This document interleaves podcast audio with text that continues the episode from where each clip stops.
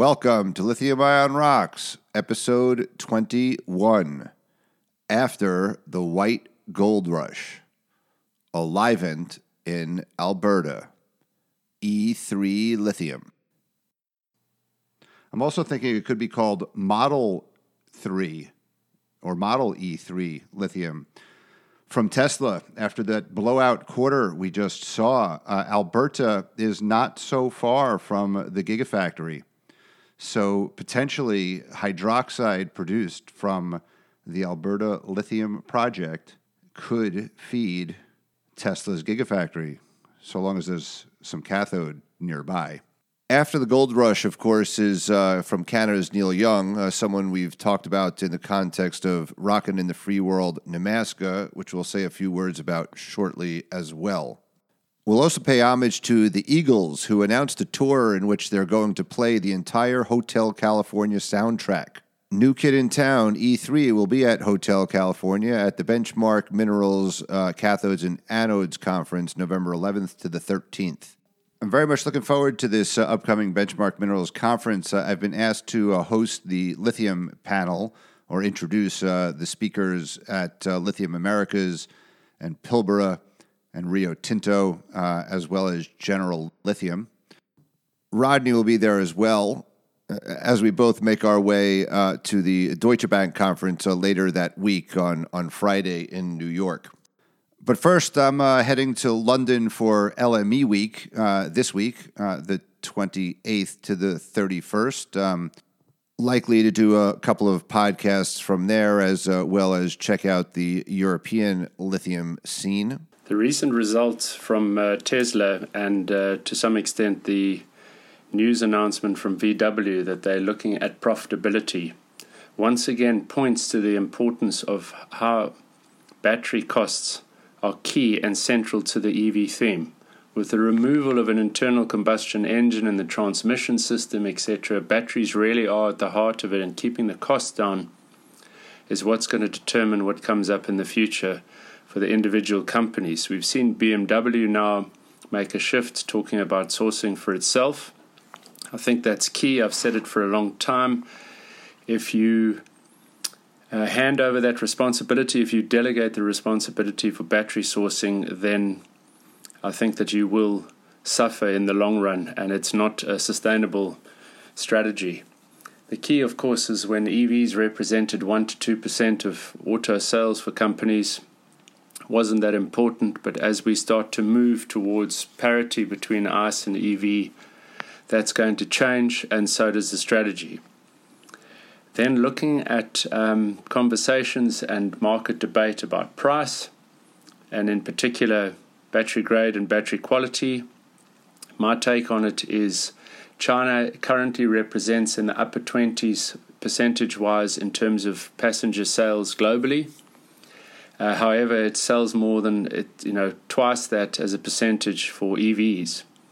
Now, as the EU CO2 emission standards come in, and again, it's important for people to note it's 95 grams per kilometer now in 2020 2021, but that shifts again and lowers to about 80.75 in 2025 and down to 57 grams per, per kilometer in 2030. And just translated, if you look at a lot of the ratings of the plug in electric hybrids, they're 40.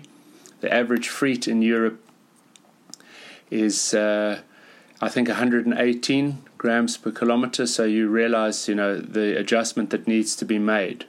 So, crudely speaking, if we exclude um, super credits and weight adjustments, etc., across the fleet, and just simply look at it as uh, like for like cars, what you have is if cars are coming in around the average fleet level, then four cars comes in at roughly 475 grams per kilometer as a total for the four cars, meaning that the fifth car, in order to meet the 95 grams per, kilo, per, per kilometer, would need to be zero.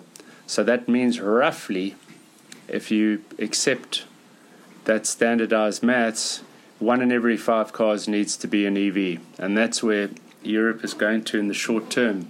So the way we see it with sales coming out of Tesla, Ford, etc., launching new models, Rivian, and you look at Europe, and you look at uh, what will happen in the rest of the world as prices fall, the way I see it is that the shift in EV sales as a percentage will adjust, subject to clearly infrastructure, subsidies, etc., but it will shift away from China representing 65% to lowering it to more what it is in terms of uh, auto sales in general. And what does that mean? Well, that means that um, as a percentage of global EV sales, the 475 independent producers in China will lower their percentage, and the major auto companies globally, the top 10 to 15, will increase as a percentage.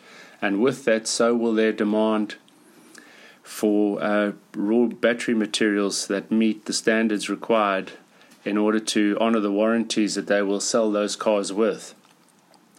So, in my mind, the price of uh, of battery grade chemicals ex China in you know in um, South Korea, Japan, Europe, US, etc. I don't believe that they will fall. They already have shown resilience.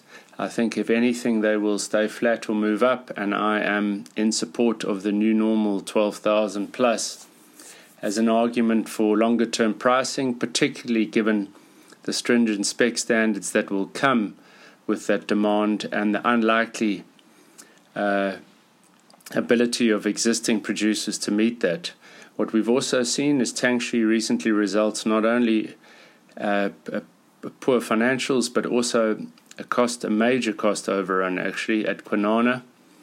I think 778 million for the 24,000 uh, ton train. Um, I think that's Aussie dollars, so comes in at 500 and something, let's call it 550, meaning again well over $20,000 a ton and also slow to ramp. So I think whilst uh, in an ordinary industry, inverted commas, a commodity, you would see that, you know, a shift in, in demand would be much smaller than lithium, which is expected to come in around 20%. You can expect the incumbents to do brownfield expansions and get there. But if you look at who is capable of doing brownfield expansions at today's current prices, in my mind, that really is limited to just SQM and the Atacama and Albemarle and Tianqi using Greenbushes feed in China, not elsewhere. And even then, there are some limitations to that growth, uh, and you've even seen Albemarle, I think there was some increase in tolling. So, what is going to get uh, lithium supply up to what's needed in the coming years in the spec that is needed is going to need to be incentive pricing.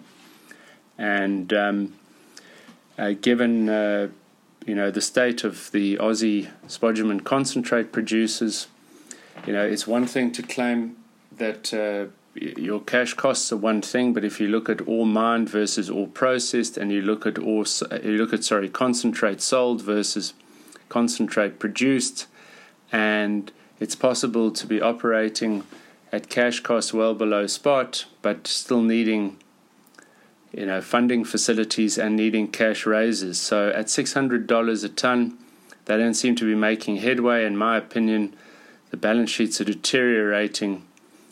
You know, substantially. We're seeing Galaxy also cut back. So, what is the price at which uh, the Chinese chemical converters can look to get a stable feed out of Australia uh, in a in a company that's going to stick around. Well, it doesn't appear to my mind to be six hundred dollars.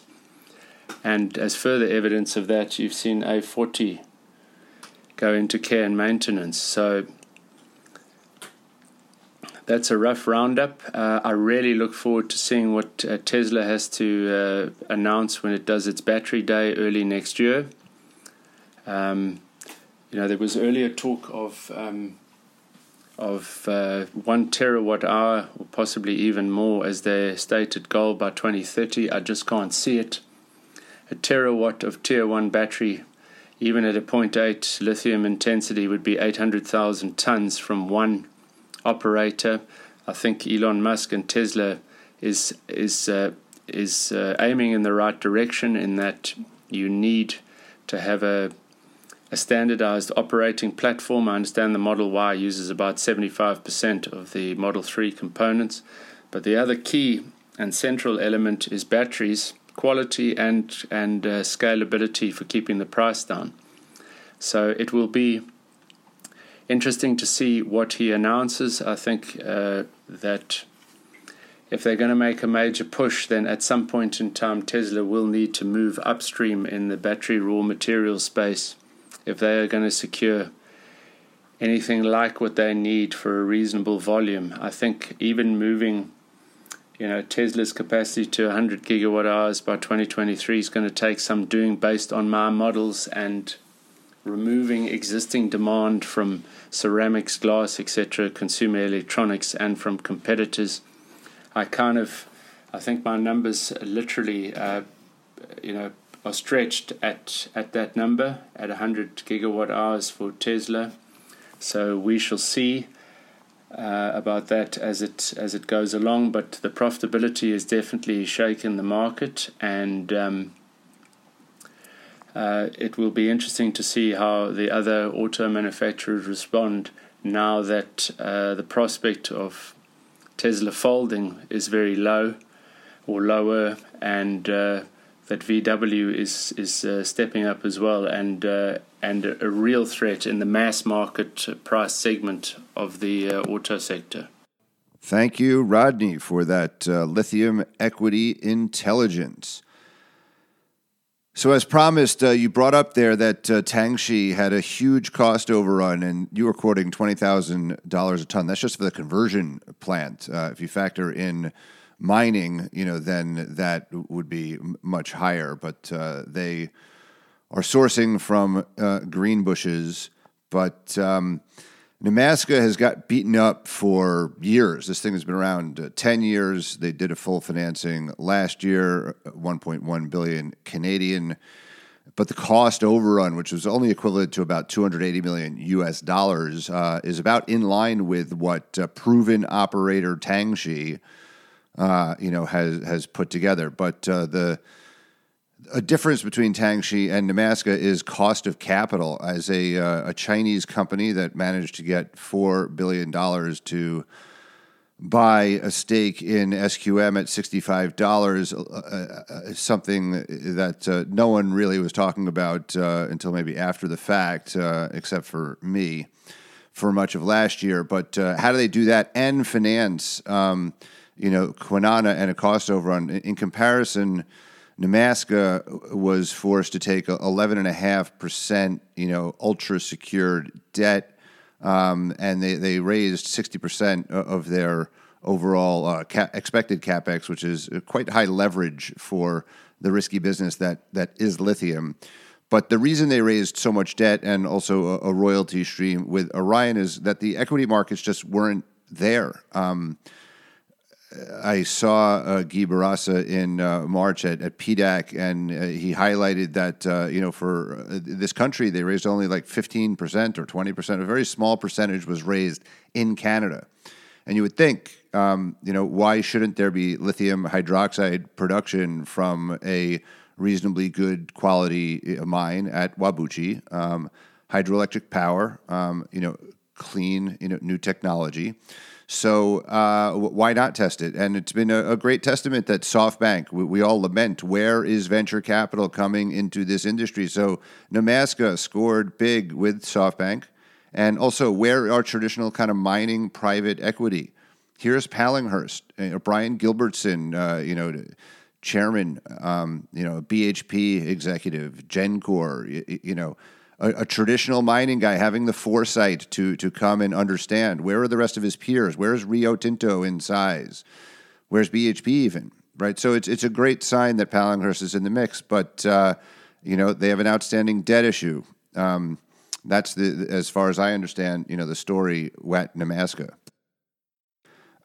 I have no uh, direct relationship with uh, Nemaska, any financial or, or otherwise, just uh, in the interest of disclosure. But I do see it is one of the things I, I talk a lot about. Uh, you know, mining from hard rock spodumene um, has a, a, very long history in North Carolina and Quebec, and you know North Carolina and Quebec, you know proximity wise are uh, you know as close or closer, you know than let's say the Pilbara is to southwestern Australia, where uh, the Australian lithium mines are. And with what Rodney was just talking about at Tesla, um, you know, and the and the EU, increasingly um, mines and chemical plants have to be built near where cathode battery and, and, cars are going to be built, and they're clearly going to be built in size in North America and in Europe. So uh, it, it, makes sense. Hard rock to hydroxide, low cost. Why wouldn't uh, you know the Carolina to Quebec hydroxide hub, uh, as I'm calling it, uh, evolve? You know, to feed southeastern uh, United States uh, plants like SK Innovations. SK Innovations announced 1.7 billion for a 10 gigawatt plant with uh, plans to grow that to uh, 50 gigawatt as part of a, an overarching uh, world plan uh, of growing to some 100,000 gigawatts. You know, an LG Chem is, I'm sure, going to come and as part of the UAW GM agreement. Uh, they talked about in Lordstown, there's going to be some battery plant. Maybe that will be LG Chem there. So it's going to happen here, and uh, certainly uh, you just heard from Rodney uh, how successful you know Tesla is being. So, so as this becomes real, um, the the volume of lithium needed is going to increase enormously, and uh, I, I, just don't see why there shouldn't be, uh, you know, in Albemarle and Livent's backyard with all the history. You know, we've talked a lot about the Piedmont Lithium Project, um, you know, and there's Kings Mountain at Albemarle. Uh, and you know, so Quebec should work, right? We we'd like to see a success. North American Lithium is kind of out there as well um, in, in, some administration process, but uh, it makes sense. The Galaxy has James Bay. There's a number of deposits uh, in Quebec. Uh, together with what you know the tin spodumene belt in North Carolina, um, so I, I, see and would like to think there there should be um, this uh, base load supply of tier one, you know, batteries as Rodney was uh, discussing for, for all the Western OEMs. It's got to be you know tier one, high quality. You know, you got the skills, you got the weather. You know, in North Carolina, and uh, so as I see it, like I'm I'm rooting for Pallinghurst and Nemaska. Uh, I think you know it's with all of uh, SoftBank's uh, woes with WeWork and Uber and, and, and, the like. You know, they still have fifteen billion dollars left in Fund One. You know, whether if they come into Nemaska, in my mind, is a um, is a nice to have, not a need to have. The, the bigger question is Pallinghurst going to pull the trigger, and I, I don't know. Um, where they are, but uh, you know they've been very supportive on conference calls. Everything they've talked about is, is, in relation to capital structure. It's very interesting. I saw that this IQ you know, Investment Quebec and also the Minister for Economy and Innovation, um, you know, Pierre Fitzgibbons. Uh, this guy's a very accomplished guy. I mean, he started a business that was ultimately sold, you know, two point three billion dollars to Nestle um, in agribusiness, and prior to that, he was a, a royalty, you know, in in Canadian, you know, financial circles, you know, in private equity as vice chairman of National Bank Financial. So this is like a serious guy. This is not some like kind of government, you know, uh, bureaucrat traditionally. And so, so he. Uh, there's also been a change at Investment Quebec. Uh, Guy uh, LeBlanc, um, you know, they also increased their funding from four billion, you know, to five billion. So, uh, like Quebec has a strategy um, in, in, that I think is actually probably more credible than the strategies implemented in Chile and Western Australia because um, you have the big American market. I, I, think they're there and supportive, rooting for uh, Nemaska because the world needs more lithium. Everyone's curtailing. You, this is an advanced project, right? It's uh, a quarter built, uh, you know, or, you know so it, it, can realistically bring in supply if they execute well. And you know, can't talk about the price. I don't know if it's twenty five cents or if they'll reset the deal. To me, that doesn't matter. What matters is that this thing should go forward, in my opinion, and I, am rooting for that to happen. And sometimes I feel like uh, I'm actually the only one uh, because uh, m- most people uh, seem to be uh, working against um, Nemaska and, and, have been for, for many years. Today, I'm announcing a new proposal Clean Cars for America. It's designed to rapidly phase out gas powered vehicles and place them with clean vehicles. The goal is that by 2040, all vehicles on the road should be clean. And we plan to spur a transformation in American manufacturing. How would the plan work? First, it would provide a large discount to buy an electric, American-made electric vehicle when you trade in a gas-powered car. Lower income Americans could get an even bigger discount on a new vehicle or a discount to purchase a used electric vehicle. Second, the plan would make the necessary battery charging infrastructure accessible to all Americans, regardless of where they live and work, through a nationwide manufacturing program for electric vehicle infrastructure. And third, it would provide grants to retool existing manufacturing plants and build new ones that specialize in clean technologies.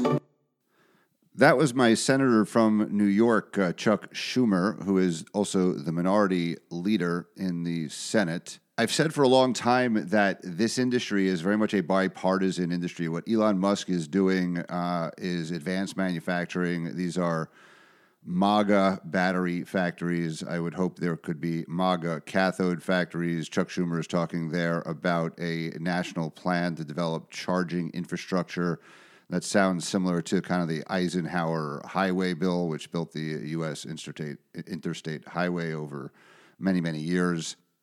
I don't know where this goes. Um, it, it's a very, I don't know if any legislation kind of gets passed before the election next year.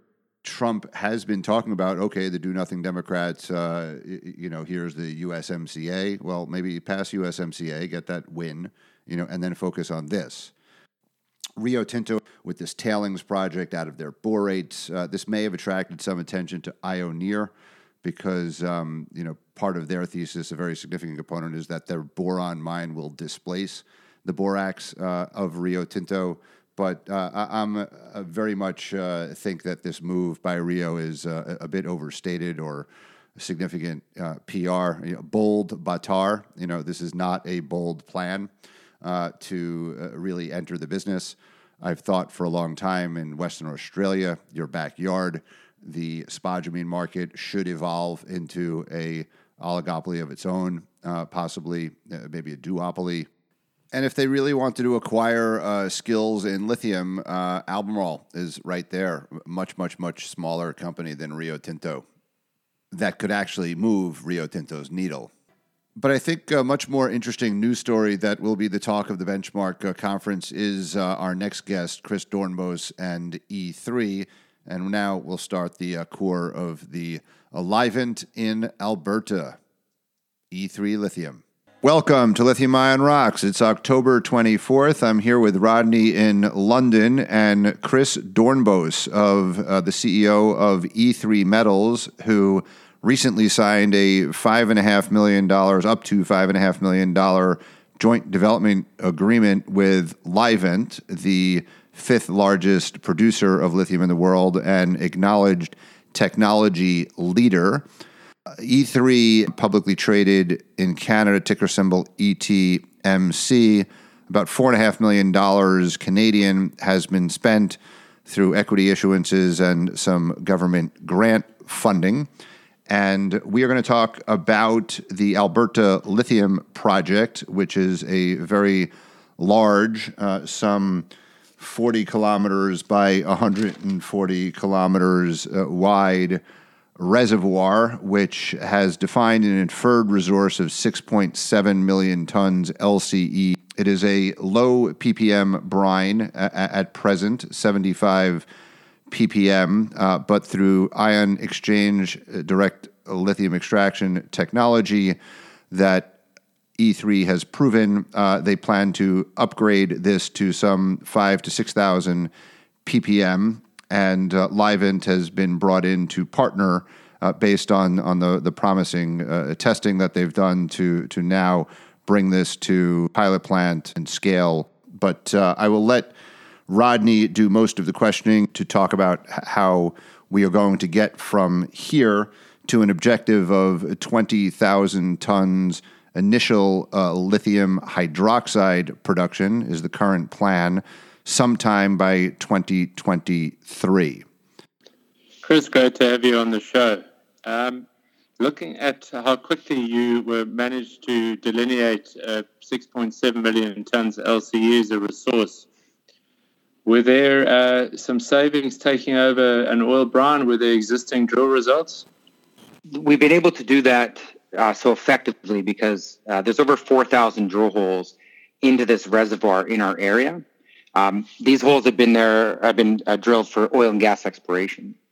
Um, the key with the reservoir that we hold is a very small percentage of the reservoir itself uh, has oil in it. The remainder of the reservoir is filled with water, and that water has the lithium uh, dissolved into it. A good attesting to uh, how efficient it is for us to, to develop this is the fact that we've only raised about four and a half million dollars to date, um, and that's because we can sample the the existing oil and gas production, um, obtain samples, brine samples, and, and test them. And we anticipate that uh, the use of this infrastructure, both for the development of the project as well as commercialization, um, should continue uh, into the future, and we should be able to continue to see cost savings from it. One of the uh, things that we always see on um, on projects around the world for lithium is the question of consistency of brine grades and impurity across the resource. Can you tell us a little bit about that? So far, the sampling to date has shown that the uh, the reservoir is fairly consistent in terms of its uh, constituents. Um, it's it's been around for a very long time. The the water is probably 400 million years old, so it's had a long time to um, homogenize in the reservoir.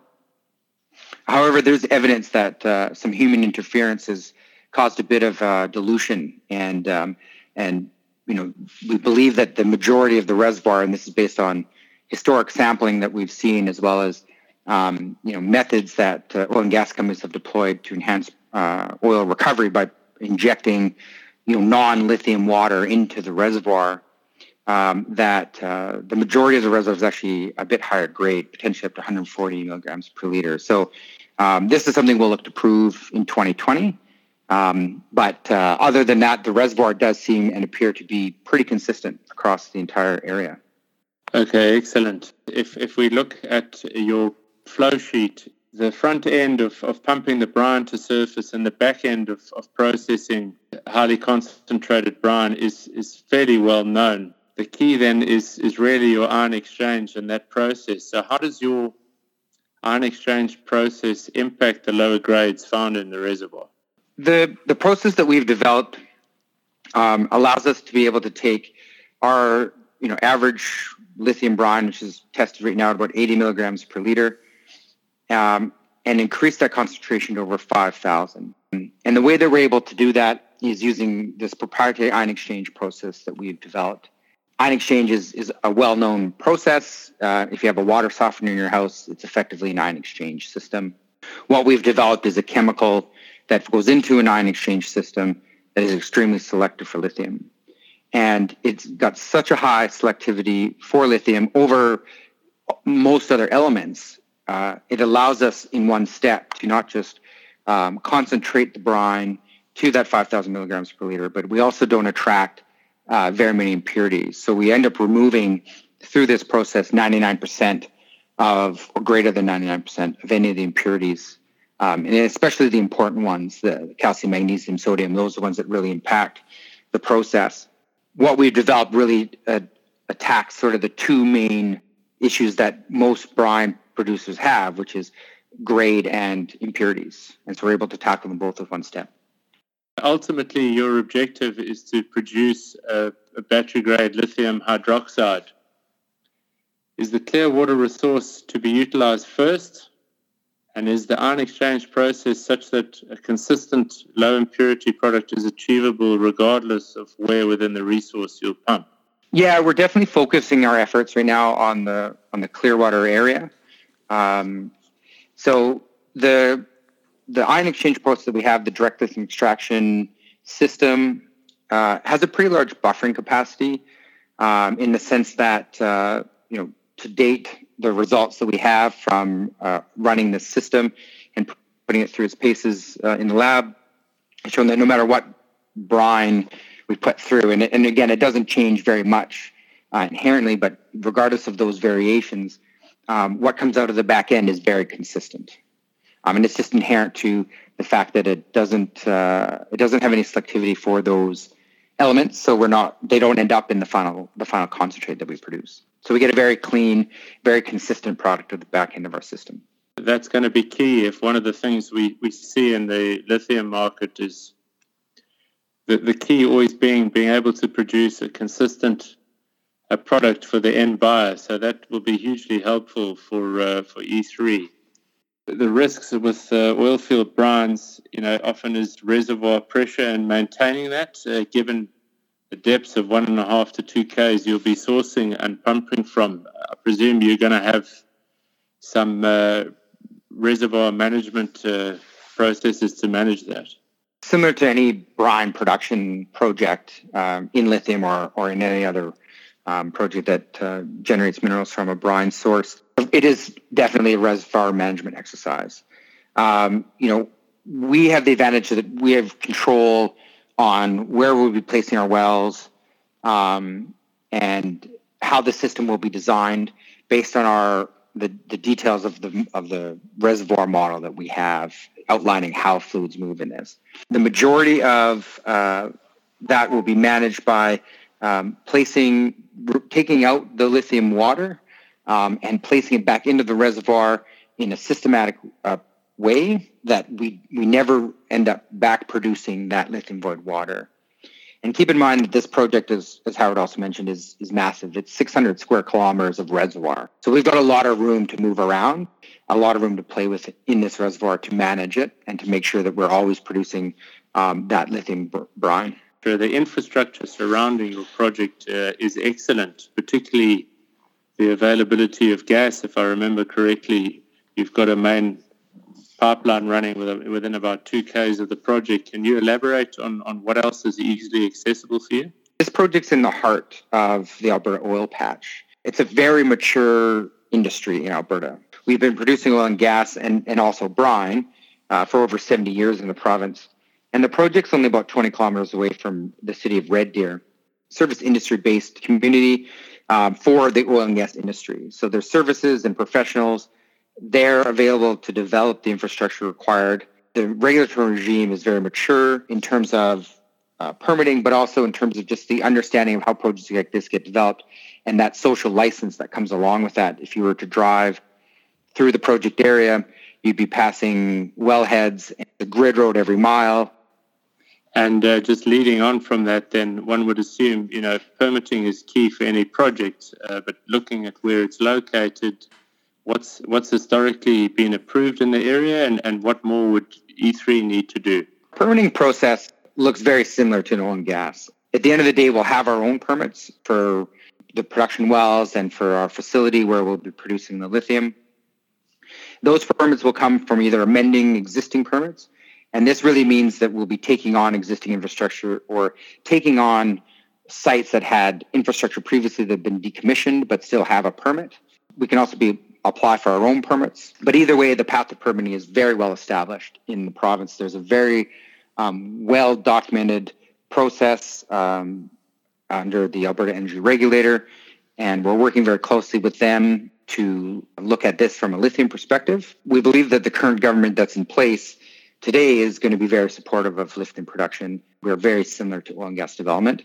Alberta is in, in pretty big need of diversification in the economy given the downturn in the oil and gas world, and that this province is really uh, an oil and gas uh, centric uh, economy. Where you are in Alberta can get pretty cold. Is there any impact on the low temperatures? Uh, would they have any impact on the project? Not really. We manage that in Alberta every day. The process to get the brine out of the ground into a facility happens year round in Alberta today for oil and gas development. The brine also comes out pretty hot. It's 60 to 80 degrees Celsius. With the amount of distance that we have to move it, the temperatures will remain quite warm. We'll only lose a couple of degrees. And this is a pretty positive impact because it actually enhances the, the direct lithium extraction process that we put it through. And it allows us to use heat, that heat in exchangers. So we can use it for simple things like heating the buildings. Um, we can also use it to enhance the process uh, downstream by, by using some heat exchange. So um, that brine temperature is also pretty important for us if we can touch on the Livent deal to the extent that you can. It looks to be a, a, fantastic deal for E3. Livent is putting up to $5.5 million in, and it's not a loan. It's a contribution that only goes somewhere if they make the full $5.5 million payment. It might not be an enormous amount in Livent's world, but it certainly is their first foray outside of their existing projects. So would it be fair to say they did an extensive due diligence? We've been talking to Livent for uh, Livent, formerly FMC, for uh, just over a year now. They have visited the site. They've come to the lab. We've been developing potential project together with them for the past year. And I think really, you know, the Livent deal is a bit of a paradigm shift for E3. It's not just because it's Livent, although that is a big part of it. It's also because it demonstrates how far the company has come we're one of the few companies out there that has in the lithium space that has both a technology and a resource um, in the junior space. Livent being attracted to us and, and end up uh, completing this agreement attests to uh, how far technology development has come um, that the company's been working on, um, and and also attests to you know the work that the staff, my staff, has has uh, put towards um, you know validating this enterprise, the resource and the technology, um, to something that looks, uh, you know, has a lot of strength to get towards a commercial product. Reading through the uh, public, uh, publicly available announcements, I mean, the first key step for you is in proving the commercialization of, of production of, a, of, a, of the proprietary sorbent that you've developed. There's a development team that's formed of technical people from both Livent and E3 their first goal is really to develop a process and methodology to uh, make this sorbent that we've developed uh, commercially. And then following that, and to some extent uh, in tandem, you will be looking to uh, develop and construct uh, an ion exchange pilot plant. You're not, not doing a demonstration plant from start to finish. This is really, as we mentioned earlier, the um, the front end and the back end technologies are, are all pretty well known. This is really about proving the ion exchange uh, com- commerciality. That's exactly right. I mean, the end of the first stage will have a commercial sorbent, basically the ability for us to manufacture it as much as we need it when we need it. The next stage is, is really just demonstrating that that works in a process uh, deployed in Alberta. It's it's actually I think a, a, bit of a smaller milestone than the first one. I think the first one is very significant. Putting the chemical into a pilot plant and running that in Alberta demonstrates the commerciality of it in real space and real time. The brine has already come to surface, so we're not proving that. You know, has a significant amount of expertise, um, as well as many other, you know, EPC firms as well in the design and construction of lithium production plants. So that expertise is there and that knowledge is there. So if we can demonstrate that what we've developed can work commercially, then the risk level of this project has been uh, reduced significantly to the point where we're going to be looking at how are we going to build a commercial uh, uh, facility. Extending beyond that, uh, what are the sort of key milestones and the rough timelines that uh, that potential investors should be looking out for? I think 2020 is going to be a very busy year for E3. We've obviously got the work going on um, in collaboration with Livent, the commercialization of the sorbent, and then also the construction and operation of the pilot plant. On the E3 side, outside of that development uh, plan, you know, the company is going to do some reservoir testing um, there's, uh, as I mentioned earlier, there's uh, some anticipation we might find some higher grade um, elsewhere in the reservoir, and so we're going to go look to prove that to the market. We'll be looking to upgrade our resources to measured and indicated, um, which is a pretty pivotal milestone as well for the resource development. And I think all of that's going to be 2020, and then the combination of the completion of the pilot plant and um, and the design of the well network and and lithium production facility will culminate in in a pre-feasibility study that will be into 2021. And then, as Howard mentioned earlier, I guess uh, a definitive feasibility a year later than that, and then the targets is 20,000 tons per year a plant built and and in production by 2023 as a target it's a pretty good timeline for us, I think, in terms of the development profile. Developing the well network and the production of brine is uh, is not a complicated uh, task for Alberta uh, and for the the uh, contractors that require are all readily available. So that piece is um, is fairly straightforward and doesn't won't take a significant amount of time. So really, it's it's just the construction of the um, process facility that is the time leading step, and and so you know I think twenty thousand tons by twenty twenty three is a pretty good goal, and and for us, you know that is just the start of what this uh, what this reservoir can produce. Yeah, I mean, it's one of the things that I've sort of noticed is uh, whilst at the moment, although you've only used 34% of your land to generate the 6.7 million ton LCE resource, that puts you at sixth. Is um, if you look at what potentially you can scale and how much of the aquifer is accessible, you know, there isn't really, you know, you can scale this to substantially bigger than, than the projects that have a larger resource. Yeah, I mean, there's a there's a lot of um, uh, I guess credence for us to be able to expand the resource itself, and you know we'll look to do that as the project evolves. Um, but I think more importantly is is the ability for us to scale even within in a production sense, in, in terms of producing lithium, um, within the resources that we've already defined. Um, the reservoir can certainly handle the brine production um, to scale.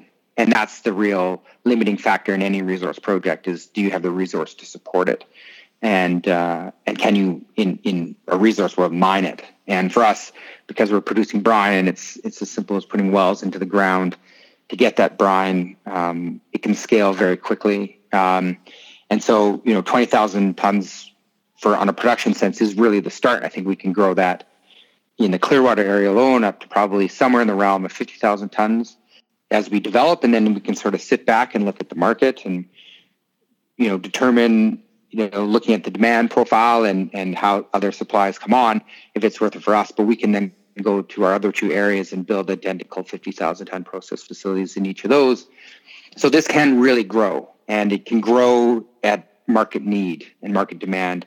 Um, and it looks like it'll be a good time for us to be bringing that production online, given sort of the price predictions. So I think we'll be in good shape also, I guess, a positive that uh, listeners should recognize you control 100% of the project and uh, you know, if Livent does make the full payment and completes the JDP, you know, your joint development program and converts, uh, that's still only up to a maximum of 19.9%, and that's at the company level. You will always, for now, own 100% at the project level. Yeah, that's exactly right. We, you know, three and a half years ago, um, E3 was out uh, acquiring this ground directly from the grant, the government. So it's it was staked. We own it 100%. The benefit to that is we'll be able to scale it um, and we'll be able to retain all that value. If Livent um, don't participate in the, uh, if, or if they withdraw from the uh, joint development program or don't do the conversion and make the full 5.5 million payment, can they utilize this technology on anything other than their own project at Hombre Muerto or Leduc? Livent and E3 are collaborating together to uh, reach this milestone of commercializing the sorbent. And that milestone uh, is uh, associated with a $5.5 million US um, investment in that project. So for Livent uh, to continue um, beyond that, they have to have spent the five and a half million dollars or provided E3 the difference. If they don't, if it doesn't cost as much, and completed the, the development of this and, and the construction and operation of this pilot plant. At that point in time, they have the opportunity to convert into their 19.9%. If they choose not to, at any point along the road there. Um, they don't have any availability to use the technology in any way. If they walk away, any money uh, put towards the project is also forfeited. The reason it's structured like that is because I think both E3 and Livent, but I'll speak for E3. I think we have a lot of confidence in the fact that this is going to be successful. Assuming that they it is and they convert 19.9%, they have the uh, opportunity to use the uh, IP, which is this ion exchange process, um, at their project at Hombre Muerto um, in Argentina. and that is it. They don't have rights to use it anywhere else. Look, I, have been following Livent very carefully when they were at FMC and, and Paul Graves and all of his pronouncements uh, before the IPO, um, after the IPO. We've been strongly um, supportive of, of, them as, as the technology leader, but I also I, I, know because FMC was kind of ignoring and not allocating a lot of capital to their lithium business, you know, ahead of the spinoff, that they have articulated. I listened to a, a, fireside chat, you know, with with Credit Suisse, where they were, you know, talking about for them to be relevant. Um, you know, over time, they're going to need something beyond uh, Hombre Muerto, and uh, they they have uh, articulated a preference for brine, you know, over over hard rock. They don't rule out hard rock, but just having watched and observed, um, this is in line with the strategy that they articulated uh, using their technology uh, expertise,